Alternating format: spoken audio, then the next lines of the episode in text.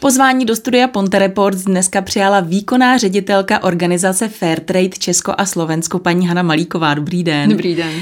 Eh, pojďte nám na začátek objasnit, co opravdu vlastně to Fairtrade, tedy férový obchod, co to znamená, co si pod tím máme hmm. představit? Ono, ty významy mohou být dva. Ten první je vlastně ve smyslu spíš té myšlenky a filozofie, což znamená, jako, že je to přístup, který zajišťuje pěstitelům, to znamená drobným farmářům vlastně důstojné živobytí a spravedlivé podmínky. Pokud bychom se bavili vlastně ještě o tom druhém významu, tak je to přímo certifikace, která znamená, že právě ti pěstitelé dostávají výkupní ceny, které odpovídají vlastně nákladům té výroby a produkce a vlastně zároveň mohou důstojně žít a uživit svoje rodiny. A je opravdu ta značka Fairtrade eh, tou opravdovou zárukou té hmm, férovosti? Hmm. No ve chvíli, kdy někdo si koupí ten Fairtradeový produkt, tak vlastně ví, že v podstatě každý vlastně v tom dodavatelském řetězci má certifikaci. To znamená, jak třeba pražírna kávy, která zpracovává tu kávu, tak třeba nějaký dodavatel až přímo po to pěstitelské družstvo.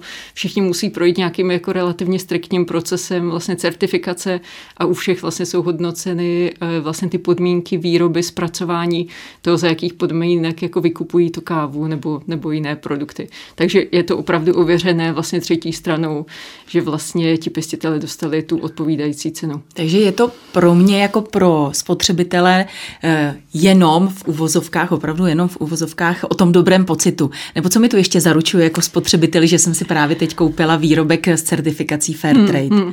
Je to hodně o tom dobrém pocitu a já zároveň k tomu ještě ráda dodávám, že to je o tom, že vlastně budu vědět, že třeba ta káva se bude dát pěstovat ještě za 20 let. Je to fakt o té dlouhodobé udržitelnosti společnosti. Což znamená, my v tuto chvíli víme, jako že vlastně ty pěstitele a vlastně vůbec i životní prostředí ohrožuje spousta různých vlivů. Může to být klimatická změna, může to být to, že vlastně vlivem těch eh, měnících se teplot vlastně už třeba spousta té půdy není vhodná vlastně pro pěstování kávy. Velmi často už se vlastně zvyšují ty polohy, kde je možné vlastně tu kávu pěstovat a je tedy jako velmi reálné ohrožení, že třeba za pár let té kávy bude méně nebo bude výrazně dražší. A vlastně tím, že třeba i díky Fairtrade ti pěstitelé mají možnost nějak líp se na to adaptovat, naučí se třeba nějaké nové postupy, mají tam pomoc nějakých agroinženýrů, kteří jim pomůžou, tak vlastně víme, že vlastně se umí líp přizpůsobit těm podmínkám a že díky tomu, že se vlastně i sami můžou uživit, tak víme, jako, že vlastně eh, jsou schopni vypěstovat kvalitní kávu. Já když si koupím třeba čokoládu nebo hmm. kávu Fairtrade, tak eh, se traduje, že právě ty Fairtradeové výrobky, eh, že jsou dražší, že mají vyšší hmm. cenu. Je to hmm. tak? Já bych řekla, že to tak bývalo. Myslím si, že teď už to nutně není pravidlo. Ono samozřejmě v některých případech vždy o něco málo ta cena bude vyšší, ale zároveň v dnešní době už spousta těch fertilidových výrobků je běžně dostupných v řetězcích. Pokud se podíváme v podstatě do jakéhokoliv malobchodního řetězce, tak už je tam spousta čokolád nebo různých sušenek, které vlastně mají tu certifikaci a myslím si, že velmi často vlastně jsou v podstatě za úplně srovnatelné ceny jako ta nefertilidová produkce, což zase možná jenom vysvětlím, je to v podstatě daný tím, že už jsou to velký objemy a vlastně už třeba i ty náklady navíc na tu certifikaci a na to, že ti pěstitelé vlastně hospodaří jiným způsobem, tak už se vlastně rozpustí v tom objemu. Úplně zjednodušeně, já když si koupím uh, zrnkovou kávu Fairtrade, uh, třeba půlkilovou, zaplatím hmm. za ní třeba 100 30 korun. Kolik z těch, teď to řeknu opravdu zjednodušeně, hmm. kolik z těch 130 korun půjde tomu, eh, tomu hmm. pěstiteli? Ono se to hrozně těžko takhle počítá, jo, protože tam je potřeba si uvědomit, že velmi záleží na to opravdu, v jakém objemu se to kupuje, záleží na konkrétním výrobci, pokud někdo nakupuje ve velkém, bude to jiné. Ale co si myslím, že je potřeba si uvědomit, že ve chvíli, kdy někdo takhle si koupí tu kávu, tak vlastně ten pěstitel už dávno předtím dostal zaplacenou tu cenu. Takže vlastně není to tak, když bych to zase jako zjednodušila, že by se zpětně něco z té částky jako posílalo těm pěstitelům. Ale ve chvíli, kdy někdo si koupí ten výrobek, tak ví, že vlastně ten pěstitel dostal tu adekvátní cenu, navíc ještě kromě té minimální výkupní ceny získávají takzvanou Fertiedou prémii nebo příplatek, což je vlastně nějaká částka navíc a vlastně jsou to peníze, které se investují třeba do rozvoje toho hospodaření, nebo vlastně velmi často se financují nějaké komunitní projekty, což může být stavba školy, postavení silnice, vybudování studny a tak. Takže vlastně ti pěstitele už vlastně žijí lépe ještě předtím, než v podstatě ta čokoláda se dostane na ty naše pulty. Patří do toho Fairtrade eh, pro ty pěstitele také to, že jsou ti, co tam dělají na těch plantážích, že jsou opravdu hodně málo placeni s tím, že pracují i děti na těch různých plantážích? Pokud bychom se bavili o těch necertifikovaných, tak bohužel je to stále dost běžné. Zase hodně se to liší i kulturně. Um, třeba v Latinské Americe se to neděje tolik, protože prostě ti lidé jsou zvyklí žít malinko jinak. Bohužel hodně se to děje stále v afrických zemích, třeba západní Afrika, kde se pěstuje většina kaka tak tam je to hodně velký problém a odhaduje se, že v tuto chvíli tam pracují asi 2 miliony dětí na kakaových plantážích. Takže je to fakt jako velmi rozšířený problém. A skoro bych si eh, troufla říct, že ve chvíli, kdy si člověk koupí běžnou nějakou levnější čokoládu, tak si může být skoro jistý, že vlastně nějaká dětská práce za tím kakem je. A přeci jenom eh, je vůbec nějaká cesta ven odsud? Dá se to opravdu, dá se tomu nějakým hmm. způsobem hmm. předejít? Já věřím, že ano, ale jako určitě ta cesta není jednoduchá a není úplně krátká. Jo. No samozřejmě, když se na to podíváme, tak vlastně Fairtrade už působí 30 let. Je tady spousta jiných organizací, které na tom pracují. Ono se to postupně nějak zlepšuje ale jako asi nemůžeme si říct, že za pět nebo za deset let bude ten problém úplně jako vyřešený. Jo. Je to opravdu jako by dlouhodobé úsilí a kromě toho, že třeba je potřeba opravdu přispět těm lidem, aby mohli žít lépe, protože ono je to v podstatě takový začarovaný kruh. Ve chvíli, kdy ti lidé žijí v chudobě, tak logicky prostě častěji využívají děti na práci a to je zase dál v té chudobě udržuje. Takže cestou určitě je vzdělání, eh, cestou je to, aby prostě třeba firmy byly schopné, ochotné vlastně platit víc těm svým prvovýrobcům, a je to prostě takové společné úsilí, které určitě ještě bohužel pár let tady budeme muset všichni absolvovat. Víme zhruba, kolik těch pěstitelů a těch pracovníků po celém světě je zapojeno právě do toho fair trade systému? Pokud se budeme bavit o těch certifikovaných pěstitelích, tak těch je zhruba 1,7 milionů po celém světě. S tím, že to jsou, jak jsem vlastně říkala na začátek, většinou jsou to ti drobní pěstitele, což znamená, že jsou to v podstatě rodinné farmy. To znamená, někdo má nějaké políčko s tou kávou prostě za, za domem a třeba jenom výjimečně mu tam pomáhají prostě nějaký pracovníci. Zároveň, eh, i když je to méně časté, tak to můžou být třeba i plantáže, protože některé produkty, jako třeba banány nebo dejme tomu květiny, se v podstatě pěstují jiným způsobem a není to tradiční třeba pro ty menší farmy. Takže jsou to jak drobní, drobní pěstitelé, tak vlastně i zaměstnanci těch uh, větších plantáží. No a jak to probíhá ten uh, proces? Oni se někam zapíší právě do hmm. toho, že chtějí být v tom systému fair trade, nebo jak, jak, jak se dostanou hmm. do toho, hmm. právě tady do toho systému? Hmm. Eh, my vlastně spolupracujeme se třemi sítěmi, vlastně, které v podstatě poskytují podporu těm pěstitelům a vlastně jedna ta organizace je v Ázii, jedna v Africe, jedna v Latinské Americe a vlastně tyto organizace pomáhají třeba i s nějakou propagací toho systému a vytipovávají už i konkrétní skupiny těch pěstitelů, kteří třeba už uh, hospodaří nějakým způsobem, že třeba se i združují a vlastně uh, pomáhají vlastně vstoupit do toho systému fair trade. A zároveň je to i o tom, jako že samozřejmě ti pěstitelé, pokud se sami zajímají, tak třeba se o tom dozví, jako že vlastně ta možnost tady je a že třeba mají pak šanci jako dosáhnout na lepší ceny a získat třeba další ještě odbyt pro tu svoji produkci kdo uh, mi zaručí, že opravdu s, ty peníze jdou tam, kam mají. Protože samozřejmě hmm. někdo řekne, no stejně nebudu kupovat takovouhle předraženou kafe, hmm. takovýhle hmm. předražený kafe, stejně ty peníze hmm. nepůjdou tam, kam hmm. mají jít. Hmm. Jo. Hmm.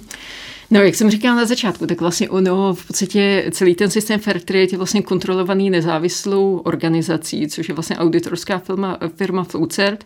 A to znamená, ve chvíli, kdy opravdu na tom koncovém produktu vidíme tu známku, tak to znamená, že každý od těch pěstitelů až po toho zpracovatele prošel auditem a vlastně ten audit se dělá každý rok. Takže není to tak, jako že by vlastně jenom na začátku eh, ta organizace získala certifikaci a pak už vlastně mohla dělat, co chce. Samozřejmě jsou to pravidelné audity, takže ve chvíli, kdy opravdu je to certifikovaný produkt, tak my víme, že vlastně prošel nějakou nezávislou kontrolou a vlastně tam těch principů je hodně. Jo. Jsou to opravdu jako takové ty řekl bych, jako sociální aspekty, to znamená to, že vlastně ti lidé nepracují přes čas nebo nepracují neplaceně, že mají nárok na dovolenou, že, že nemůžou chodit na mateřskou, že se nevyužívá dětská práce a tak. Jsou to ekonomické a taky nějaké ekologické aspekty, takže tam to poměrně dost co musí splnit. My ve spojitosti tedy s eh, tou dětskou prací a s tou málo placenou, tak jsme zmiňovali hmm. západní Afriku a Latinskou Ameriku, ale jakých zemí se to tedy ještě týká, to fair trade, kam eh, všude tedy ty peníze a kam hmm to všude jde, ta pomoc? Hmm, hmm. My obecně říkáme, no to je takové jako možná těžko pochopitelné, používáme pojem země, země. globálního, globálního jihu, což že jako občas se mě lidi ptají, co to teda je, jaké jsou to země. Eh, v podstatě říkáme, jsou to země Latinské Ameriky, Afriky a Ázie, takže je to opravdu jako mimo eh, Evropskou unii, mimo Severní Ameriku a samozřejmě mimo Austrálii. To znamená ty země, které v podstatě i podle nějakých mezinárodních kritérií spadají spíš mezi ty chudší země. A celkem je to zhruba 75 zemí, ve kterých teď eh, Fairtrade působí. Byla jste se někdy podívat v nějaké té zemi sama o sobě? Já jsem byla, je to už poměrně dlouho, byla jsem před šesti lety v Kenii vlastně se podívat na několika kávových družstvech a musím říct, že teda vlastně mnohem aktivnější v tom jsou moji kolegové. Ten kolega byl právě před dvěma a půl lety v pobřeží Slonoviny, odkud vlastně přivez i velice zajímavé fotky a taky nějaký videozáznam a vlastně je to zpracovaný krátký dokument o tom, jak vlastně se tam žije těm eh, kakaovým pěstitelům. A jak na vás to tam působilo? Jak jste se tam cítila? Já jsem se tam cítila hrozně dobře. Dala jste musím... si tam kávu? Přemýšlím, nejsem si teď úplně jistá, jestli jsem tam přímo na místě kávu měla. Myslím si, že spíš jsme procházeli opravdu ty, ty farmy a spíš jsme si dívali na ty kávovníky a viděla jsem, jakým způsobem to tam zpracovávají. Provedli mě komplet jakoby tou, tou výrobou. Jak náročná je to práce, když jste to viděla? Je to hodně náročný. Ono, já samozřejmě jsem tam byla jenom nějaké, vlastně na, na těch místech jsem byla pár dní, takže samozřejmě člověk ani nevidí všechno je to ohromně náročné. Tam si myslím, že je důležité si uvědomit, že jenom samotný ten sběr kávy je náročný, protože ta káva nedozrává úplně najednou. To znamená, je potřeba opravdu to sbírat ručně, je vlastně potřeba to sklízet ve chvíli, kdy ty kávové třešně jsou zrovna zralé. Pak celý ten proces je ještě poměrně náročný, protože ta káva vlastně musí se nějak odpeckovat, pak to fermentuje ne každý třeba ví, že to opravdu, co, co pijeme jako kávu, tak to jsou vlastně pecky z té třešně, které musí vlastně nějak skvasit, pak se musí vysušit. Je to vlastně několik fází, pak se to suší ještě na takových obrovských sítech. Musí to mít optimální vlastně vlhkost. A vlastně toto je takzvaná jako zelená káva, která pak se vlastně dováží do Evropy a tady se praží. Takže to je to určitě jako hodně náročný proces a ve chvíli, kdy se ještě člověk uvědomí, že třeba Teď už i ti pěstitelé se potýkají s tím, že dejme tomu některé ty kávovníky, jim tam napadají různé nemoci hmm. právě už kvůli změnám klimatu, protože kávovník je hrozně náchylný vlastně na změny teplot.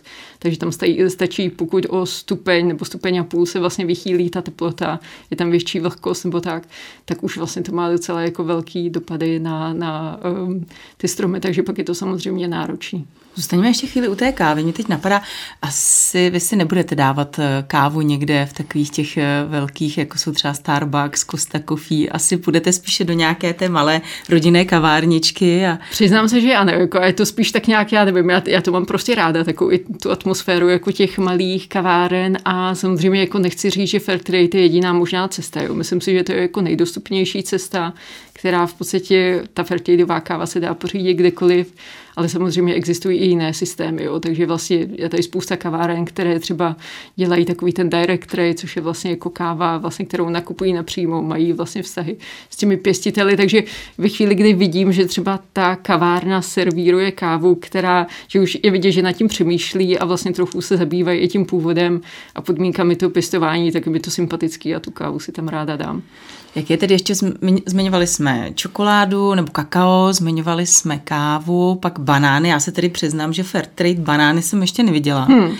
tady u nás nikde. No, ono je to teďka, ale je to poměrně nový. Je to v podstatě někdy od loňského června, tak vlastně v tuto chvíli, pokud se nepletu, tak teď dva řetězce už vlastně nabízí fairtradeové banány a myslím si, že mají v nabídce v podstatě pořád, takže vlastně v tuto chvíli by úplně neměl být problém ty fairtradeové banány si pořídit ale je to stále jako vlastně relativně nová věc. Jaké ještě komodity tedy tady u nás hmm. Eh, v Čechách třeba normálně běžně jako se značkou nebo hmm. certifikací hmm. Fairtrade pořídíme? Hmm. Tak já ještě možná zmíním, kromě těch banánů jsou taky celkem nově v Čechách fairtradeové růže, takže je možné koupit i řezané, Klasické řezané květiny. Řezané květiny, hm. taky v jednom z řetězců, takže to je poměrně nový a jinak kromě těch potravinářských věcí může to být třeba bavlna, taková možná specialita je Fairtradeové zlato, což je zatím velmi nedostupné, ale existuje to. A co se týče těch potravin, tak můžou to být džusy, může to být rýže nebo kinoa, různé koření, samozřejmě cukr a, a spousta dalších surovin. To všechno se přiznám, mi přijde takový pochopitelný, ale eh, tam sklidím zelený banány, oni mi postupně hmm. dozrají, hmm. ale jak je to s řezanými květinami? To má smysl z Afriky dovážet řezané růže? No a to je právě na tomto hrozně zajímavé, že ono v podstatě většina těch růží je z té Afriky. Jo, my kolikrát si myslíme, nebo setkávám se s tím, že spousta lidí to vnímá tak, že třeba eh, květiny, většina z nich pochází někde z Holandska, ale to v podstatě znamená jenom, že oni se překupují na káv, eh, ta, ne kávové, ale květinové burze.